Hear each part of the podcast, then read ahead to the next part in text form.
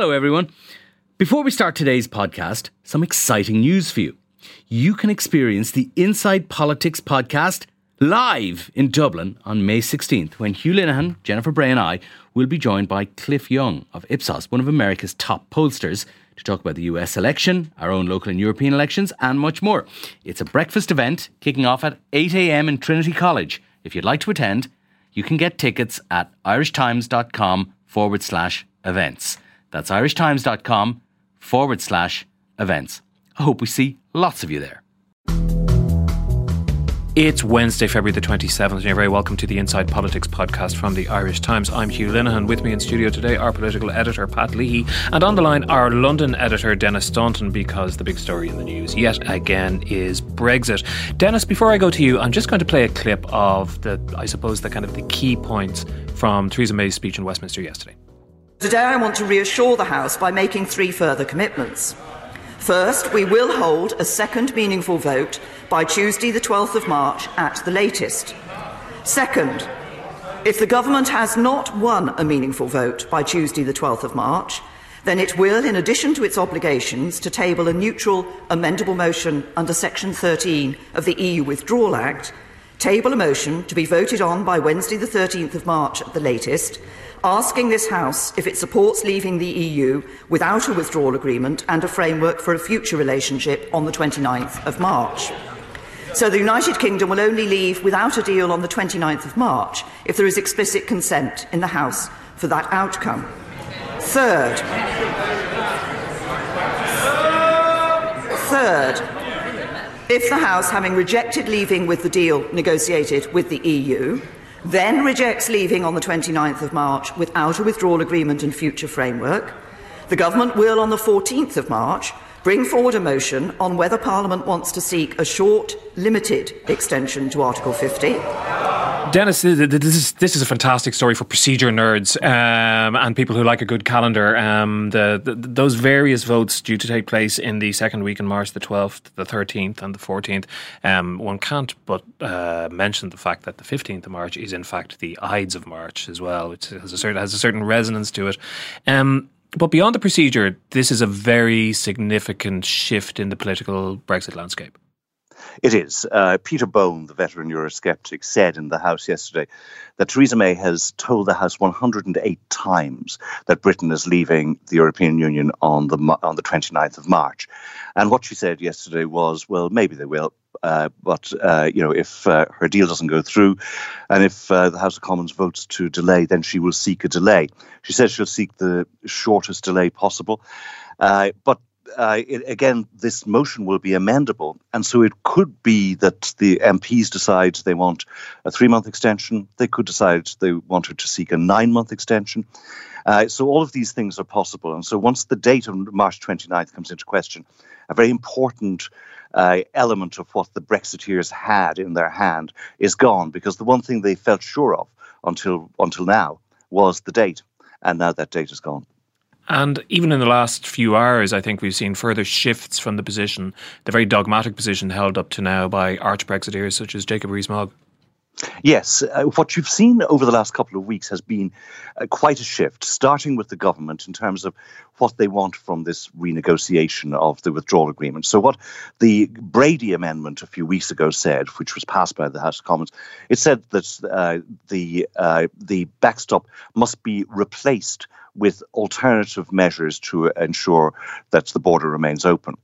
And that's now been redefined so that what they're now looking for is a, a legally binding assurance that uh, the backstop will not be indefinite or that Britain can't be trapped in the backstop. And what Jacob Rees-Mogg this morning said was that uh, it was fine by him if the backstop wasn't replaced, but that if you had some legally binding time limit on it, he said he wanted a date and to make sure that Britain could get out at, the, at that date. But he also said that it didn't have to involve a change to the text of the withdrawal agreement itself. He said it could be an appendix, and that after all, the uh, the backstop is contained within a, an appendix to the agreement, the protocol. And so, if it was an appendix to an appendix, as long as it had the effect, that was fine by him. So they're defining the demands downwards. And the key thing here is what satisfies the DUP. Because the calculation at Westminster is that if the DUP find uh, whatever Theresa May brings back from Brussels acceptable, then at least half of Jacob Rees-Mogg's European Research Group of Brexiteers, and possibly more than that, will say, well, if it's good enough for the DUP, it's good enough for us. And then that means that most of them will vote for it. And then she just has to make up the numbers with disaffected Labour MPs who uh, either support Brexit themselves or uh, or they represent very heavily Leave voting constituencies. And Pat, then, what are the calculations of the DUP at this moment? The view. I mean, Denis is probably better positioned to speak about the DUP MPs, and certainly they have exhibited more Brexity inclinations than the DUP in uh, in the north. But the view in Dublin, certainly amongst Irish government sources that I've been talking to, is that the DUP MPs, with the possible exception of Sammy Wilson, are looking for a deal. Uh, one of the, the terms that Denis will no doubt have heard is that people are looking for a ladder to climb uh, to climb down, and this indication the the the, the contracting requirements for changes to the backstop that we have seen in recent weeks, I think, are uh, are evidence of that. Even this morning, I'm, I'm, reading in the Financial Times that Jacob Rees-Mogg is no longer insisting that the Irish backstop be scrapped entirely, but uh, would perhaps be able to support changes to it. Again, there's a piece in The Sun this morning by Nick Gutteridge talking of the emergence of the sort of changes to the backstop. Uh, allied to which would be which would uh, be comprised of those sort of legal guarantees that it wouldn't be uh, that it wouldn't be an, an, an indefinite in, indefinite position for the uh, for for Britain to be kept in, for the UK to be kept in, uh, allied to a beefed up review process.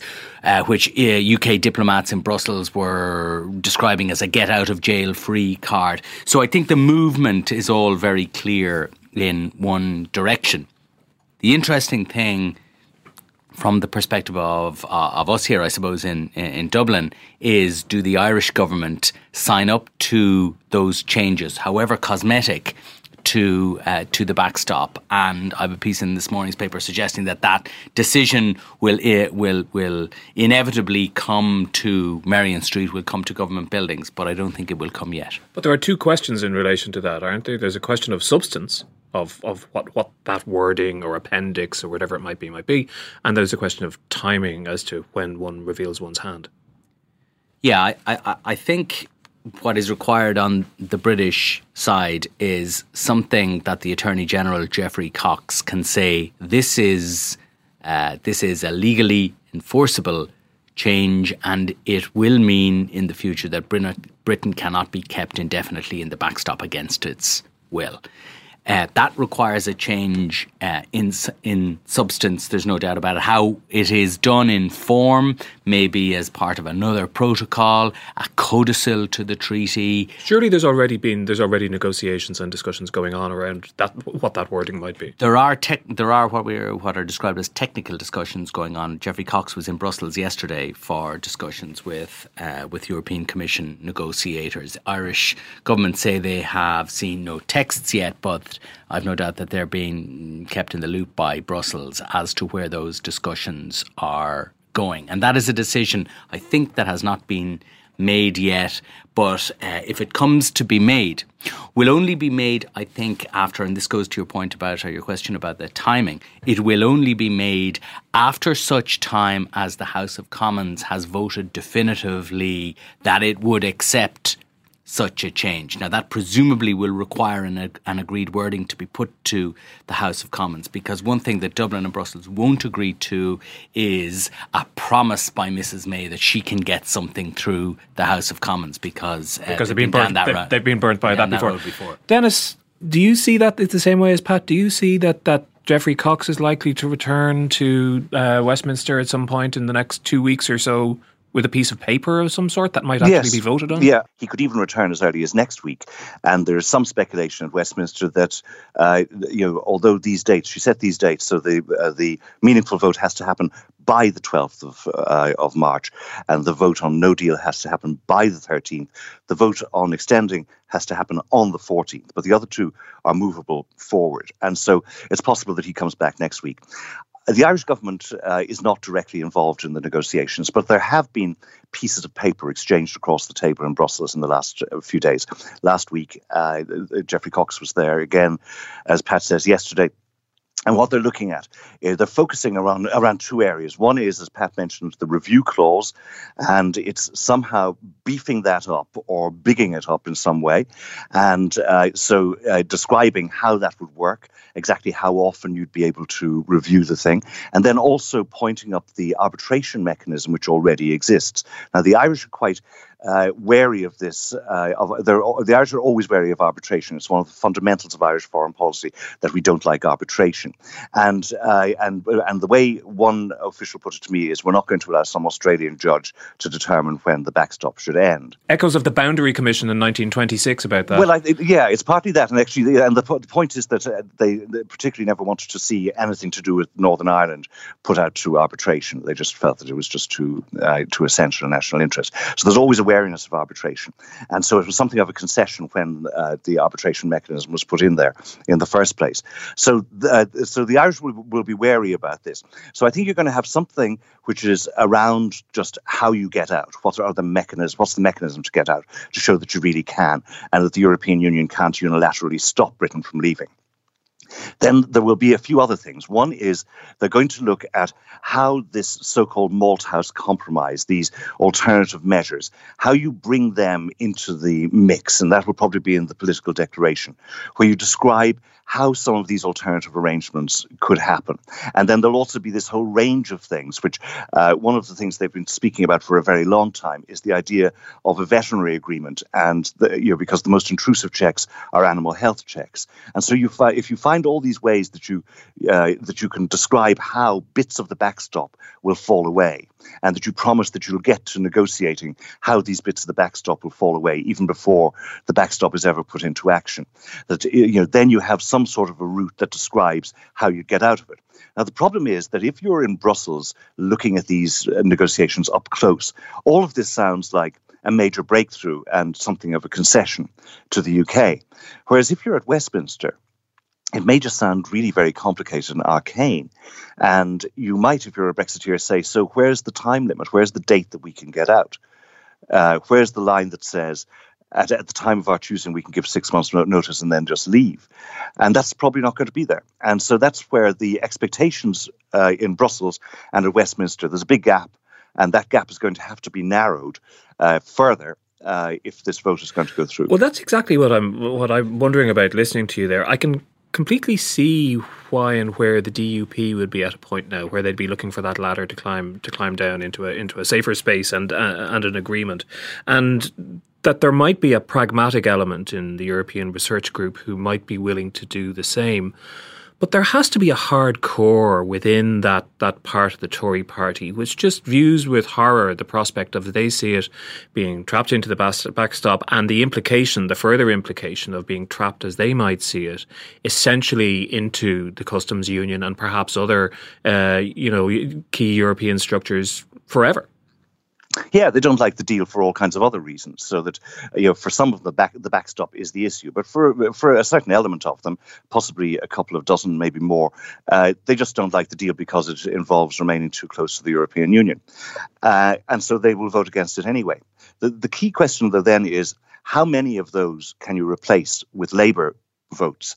And what has changed this week, as well as what Theresa May said, is Jeremy Corbyn's policy. And so, what Jeremy Corbyn said this week is that uh, today, Wednesday, he's going to table an amendment which lays out the Labour version of Brexit, what they want, which is permanent customs union, close alignment with the single market, protection of workers' rights, a few other bits and pieces of things. And when that amendment is voted down, as it inevitably will be this evening, at that stage, Labour's policy is to put whatever deal goes through to a confirmatory referendum. Uh, so that is, you do you accept uh, leaving the European Union on these terms, or do you want to remain in the European Union? And so, uh, and so, for if you're a Labour Leave MP, if you're somebody who uh, believes that the uh, that the referendum result must be respected at all costs, you're faced with a choice that you back Theresa May's deal, you risk a No Deal Brexit, or you go for a second referendum.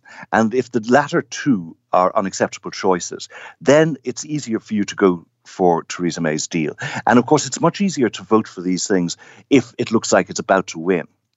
So that if, say, uh, it's she's two or three votes short, uh, it's possible that she can offer various um, you know, persuasive arguments, which include, for example, money for the constituencies, which is one of the things that the government has been doing. There are all these grants they're looking at for, you know, for constituencies that are suffering from particular deficiencies, and uh, and so uh, and a lot of those are, are places where Labour leave MPs uh, occupy. So I think that you know the, the, the hope for the government would be that if this thing is enough to uh, to sway the DUP and half of the ERG, they can make up the rest of the numbers from across the aisle. Not, and, not, not isn't, isn't sorry, this, Pat, go ahead. Isn't this the significant? The other significance of what has happened this week is for those Brexit-inclined Tory MPs, for the kind of softer reaches of the ERG, is that for for really the first time, the prospect of no Brexit is uh, is is is coming into is becoming a realistic sort of prospect. So that if there is a long extension or which could include, you know, during that extension, you could have a general election, or if there is uh, the prospect of the second, uh, the second referendum looming into view, that the choice, and this clearly is Mrs May's strategy, that the choice that Brexit-inclined Tory MPs are faced with, and the ERG is faced with, is her deal, which they don't like, versus the possibility of no Brexit at all which they really don't like. Yes, given that the, the previous alternative, which in theory at least was on offer, Denis, was between May's deal and no deal. What's now on offer is a choice between May's deal and no Brexit. And that's really what's turned things around, is it? Yeah, well, except I suppose in a way the choice is May's deal, no deal, and a delay. So you could still vote for uh, Theresa May's deal, maybe with an extra line or two about the review clause in a couple of months' time. And so you can, you know, uh, Theresa May has been characterizing it as another cliff edge, and so that you could find that um, the cliff edge has just moved from March to June. And then at that stage, maybe you either uh, vote for no deal. Uh, she has been suggesting that the European Union won't give another extension after June. If you go for a short extension, that that will mean you're not going to stand candidates for the European elections, and uh, and as such, uh, you know you can't then do anything about that. And so that's the end of the matter. They won't give you another one. In fact, uh, there is another view, which is that eh, you know if they were going to go for a longer extension, what the EU was going to do was to say, uh, well, actually, uh, you know, we can appoint MEPs.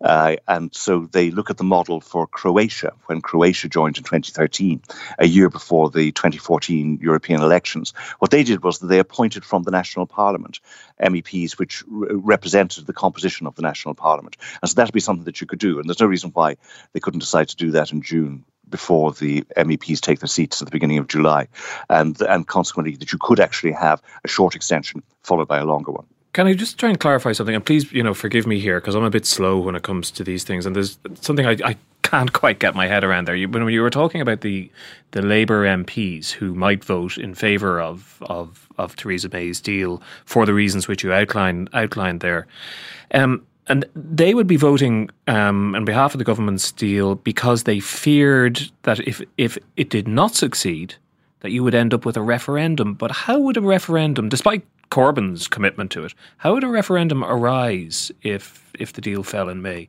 Would you not end up with an extension and, and who knows what political processes? Because Corbyn can't yeah, force the referendum. You can end up with an extension, and you can. But then, uh, over the extension, uh, the the strategy of the People's Vote campaign. Well, they, they, you know, if you talk to them, they'll always say, "Look, we're going to be the last thing standing. Everything else has to be exhausted before Parliament is going to go for a second referendum." So you, so let's say they try to get uh, Mrs. May's deal through. It's clear that she can't form a majority on the basis of it, and so then they uh, try to go across the floor and do some kind of Norway plus, you know, a softer Brexit, and you can't get a majority for that. You're running out of delay. Uh, nobody wants a general election, and so they say, look, let's put this back to the people. Uh, or, for example, there could be, you know, one of these amendments that was uh, talked about in the last few days was an amendment which would say, you know, uh, we'll vote for Theresa May's deal, but only on condition that it goes to a referendum. So you could find, uh, you know, something like that. I think the problem is also that for uh, MPs standing in really very, very heavily Leave seats, particularly in the North and the Midlands, to actually be seen to support a second referendum is viewed as a betrayal by those uh, Brexit voters, and those you know uh, some of those are on very narrow majorities. You know where most Labour MPs saw their majority increase, a lot of these saw their majorities decrease in the 2017 election. And the other problem, and one of the reasons why Jeremy Corbyn was dragging his feet, was that uh, a number, a lot of the seats that Labour lead, needs to win to get a majority next time are heavily leave voting seats. And so so that's really the imperative for them. They won't, don't want to be seen to do this because they just think it's electoral suicide. Pat? Yeah, I, I, I think that a second referendum is less likely, uh, to be honest, because I don't see the parliamentary mechanism that brings it about. And Denis has sketched out a couple of the possibilities there. They seem to me to be less likely at this stage than some of the other possibilities. I think one of the, I mean, the other significance of this week is the receding of no deal as a possibility. It's not completely ruled out because, of course, there is the possibility that all the votes on the 12th and 13th and 14th are defeated in uh, uh, in the House, at which point, presumably, the, def- the legal default position of leaving on the 29th of March still obtains. But I think, having said that, the overall momentum at this stage is towards a version of Mrs. May's deal passing the Commons, if not during March, uh, uh, which I think is the most likely outcome, then in the months thereafter. I think there is there is also in Brussels now one Irish official that I was talking to yesterday was suggesting that no deal having been largely taken off the table, that maybe Brussels might want to sit for a couple of months. What was their incentive in making a, a concession now? I think, however, that there is a, a growing sense in Brussels that this needs to be done and it needs to be got out of the way. There isn't really an expectation in the way that there was I think earlier in the process that the British would change their mind. I'm not sure that the EU really wants Britain. At, uh, I, I, was reading an analysis somewhere yesterday that Mac, uh, Emmanuel Macron's view on this from way back had always been that a lengthy extension would be the best thing. Essentially, I suppose that the British would come to their senses over the course of that. That you know that if you kicked that can down the road, if you had a two-year extension of Article 50 or something of that sort, that's not that's not what you're hearing from Brussels. No, the sense the the sense I get, to be honest, and I'd be interested to hear what Denis thinks about this. But the sense I get is that they want it done. They're fed up of this. They've been this has been going interminably for uh, for two years now, and I think that you know the EU has many other things, many other things going on. It's got you know migration. It's got French, uh, the the you know the French imperatives for a digital tax and for um, uh, and and for a eurozone budget. It will have to de- the EU will have to deal with the transition. Uh, from Merkel uh, to the to the post Merkel era and all these things, it doesn't want to be still talking about Brexit in two years. I think. Mm. Denis, what do you think? I think the, the, there's a, a, mixed picture. Pat is right that people do want this thing to be over. They're sick of it. It's uh, a distraction.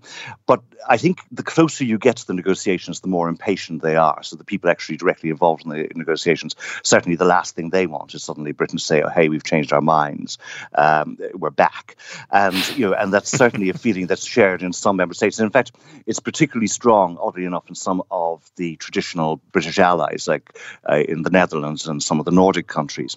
But I think the bigger players, and actually some people at the very top of the European institutions, they take a longer view of this. And the fact is that, looked at coldly, Brexit is not in the European interest.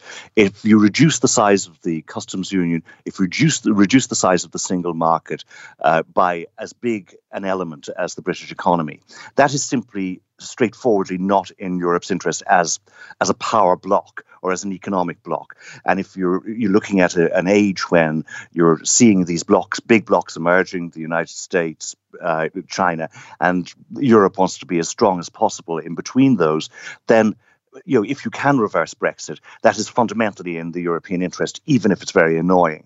And so I think that uh, you know, while the Europeans are not going to push things towards a, a, a, second referendum. And their ideal scenario is probably actually something like Norway Plus. So you have all the benefits of Britain being in, but you don't have to. You don't have to put up with them, yes. wrecking everything. Yeah, yeah. And you know, but that, uh, but nonetheless, I think that uh, that they certainly would allow the UK to have the time, if it wanted to, to have a second referendum if they thought it would succeed. And I think it's worth remembering because there's a kind of conventional wisdom has built up that a second referendum would inevitably fail because the Leave voters would say their slogan was "Tell them again," and that sort of uh, you know bad-tempered bulldog spirit would be uh, awakened.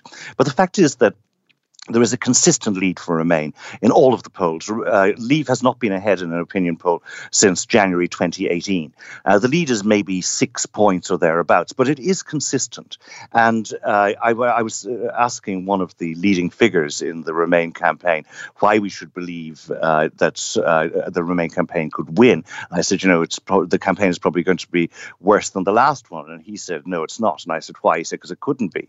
And and so I think it's possible that actually they will have learned their lessons from the last campaign and managed to do a better one. They're certainly going to be very well funded. And I think also the Leave campaign would have a, a problem structurally. First of all, they wouldn't have the element of surprise or indeed insurgency. And also, they'd have to answer some questions they didn't have to answer before about how is this thing actually going to look once it happens. Finally, uh, Denis, and briefly, if you wouldn't mind, I mean, if this all plays out according to the timetable laid out by Theresa May in the clip we heard at the top of this podcast um, by the 14th of, of March. The 15th of March, as I said, is the is the Ides of March. Uh, who's the Brutus who comes wielding the knife first for? Well, I think you know uh, uh, there's been not uh, an awful lot of uh, would-be wannabe Brutuses uh, lurking around, uh, you know, the the toga of Theresa May over the last few months, and you know, and the knives have turned out to be rather blunt or rubbery, and so she survived it. And I think still, until she delivers Brexit, she's probably quite safe. and I mean, she is strictly speaking, safe until December because you know she had uh, a confidence vote, and that meant she was immune from another challenge within the Conservative Party for a year. But I mean, obviously, if everybody, if, if the whole cabinet said we're going, then you know she'd have to go. But I don't think that's likely. I think they, I think you know her function uh, is to deliver Brexit, and uh, and so once she has done that, then I think they will reward her with uh, the boot. But uh, but, but sorry, but Denis, but just just to be clear, does that mean deliver Brexit? Because this is just the withdrawal agreement. Obviously, delivering Brexit is a process that's going to go on for many years uh, and, and, and much negotiation. Yeah, there I was talk of, of Tory cabinet ministers I, telling her she I, had to go and. I, I, don't know. I think I think Brexit. You have to define Brexit as meaning Britain leaves the European Union. So yeah. even if they're in a transition, uh, they'll have left. Brexit so, means know, Brexit, as I often say. Brexit does indeed mean leaving anyway. And so, so I think by that definition, once they're gone, I think then uh, you know then it starts. But you know, but, but you know, we thought that was going to be the end of March. Now it looks like it probably won't be. Uh, or it mightn't be, and uh, and so uh, so who knows when? And this one will run for quite a while. I think we should all really hope that it does happen on the uh, the Ides of March. I think it's most likely that the conspirators uh, approaching her in the Curia will be the uh, will be the Euro skeptics, will be the um, uh, the hard the hard Brexiteers. But of course, the conspirators killed Caesar because uh, they feared he was to, going to declare himself a king, and of course, you know, after he was dispatched that's what Rome ended up with. It was the end of the Republic, and they ended up with essentially a, a, a monarchy. And you know, maybe after Theresa May is dispatched, they will end up with what they have killed her for the, a soft Brexit. That's ah, very possible. Indeed. On that constitutional prognostication, we shall leave it. Thanks as always to Denis for joining us. And Pat is still here with us. Pat, I was away last week, but you were having all the fun at the fair of the Fianna Fáil Ard Fheis? Well, as it happens, I was away as well, but I came up from uh, West Cork for the Fianna Fáil Ard Fheis because I would, no I would never miss it. Uh, I wouldn't miss it for the world. And uh, so it was a one day affair out at City West and uh, quite upbeat, I thought. Now, it wasn't a, a big Ard Fheis in that um, there was no elections, internal party elections at it, which always takes something of the fizz out of uh, uh, out of an Ard Fheis. But uh, yeah, quite upbeat. The uh, I mean, we we recorded a podcast out there, which people might have uh, heard. Myself and Harry and some of the uh, some of the Fianna Fáilers that were that were out there, and the sense I got um, out there, I said on that was that you know they were ready for an election but not until after Brexit. And is if, as we've just discussed, we are moving towards some sort of a settlement in Brexit, if that is the most likely outcome, I think when that happens, we are pretty much straight into election territory. So That's not to say Martin- that it'll be Micheál cold. Martin pulls the knife from his toga in the second half of March, and, and we're off. I think it more likely that uh, that the uh, that Emperor Leo uh, moves to take out the conspirators in a preemptive move. Okay. Because I think one of the things that Fianna Fáil has been very careful about is uh, that it doesn't want to be blamed for an election. So uh, I think that was one of the reasons why uh, an election first of all, didn't want to be blamed for an election at a sensitive time in Brexit. I think they fully expect an election to happen in the middle distance after Brexit is settled in whatever shape or form. Uh, I don't think they want to be blamed for that. I get much less caution on the government side.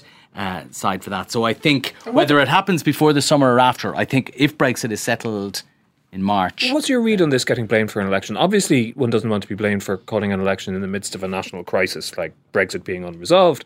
But if it is resolved, I mean, is there really a lot of blame apportioned? Where somebody says, "Well, this arrangement has has run its course, and really we're better off having a having a new dispensation. Let's have an election." I mean, did, the- did the people did the I- people of the country yeah. rise up in arms against that as a notion? Well, first of all, people never really want an election, right? But I have two kind of competing thoughts on it. One of them is that very often the first couple of days of a campaign are about the manner of the calling of the election. So if you remember Bertie Ahern in 1997 scuttled up and Uachtaráin at 7 o'clock in the morning, called an election, and the coverage of the first couple of days in that election campaign was all about the manner of calling and what was Bertie doing and why was he doing it. And if you remember, he was involved in the tribunal and so forth at the uh, at the time but actually at the decisive end of an election campaign, it's never really about the manner of the calling of the election. It's what all of those decisive periods in an election campaign are about. It's about the issues of the campaign, who's best placed to govern, who can put together a government, what would that what would that government do? That's uh, what elections tend to be decided on. On the other hand, one of the chief attacks on Leo Varadkar from uh, Fianna Fáil will be that he is only interested in spin, that he's a political opportunist, that he's not interested in substance, and so forth. And if he calls it in a way that is seen as politically opportunist and not warranted and so forth, then I think that feeds in to in the uh, in, in public debate that will strengthen that uh, that that line. But the attack. worst way, the, the worst so, way of doing that would be if it was something a, sort of a spurious excuse, because that's where people have got into trouble previously. I think famous Charlie Haughey back in 1989, I think for yes. for for example, a sort of made up reason for an election, and it just looks inauthentic and spurious. But if you just said, "I think we need to go to the country because this this, this, thing has, this thing isn't working anymore. This thing isn't working anymore. Mm. We have these things to do. I can't do that. He need he will need to show. I think what Leo Varadkar should worry about, loath as I am to give anybody uh, uh, uh, advice in such matters, I think what he should worry about is not so much the manner of the calling of the uh, election, but.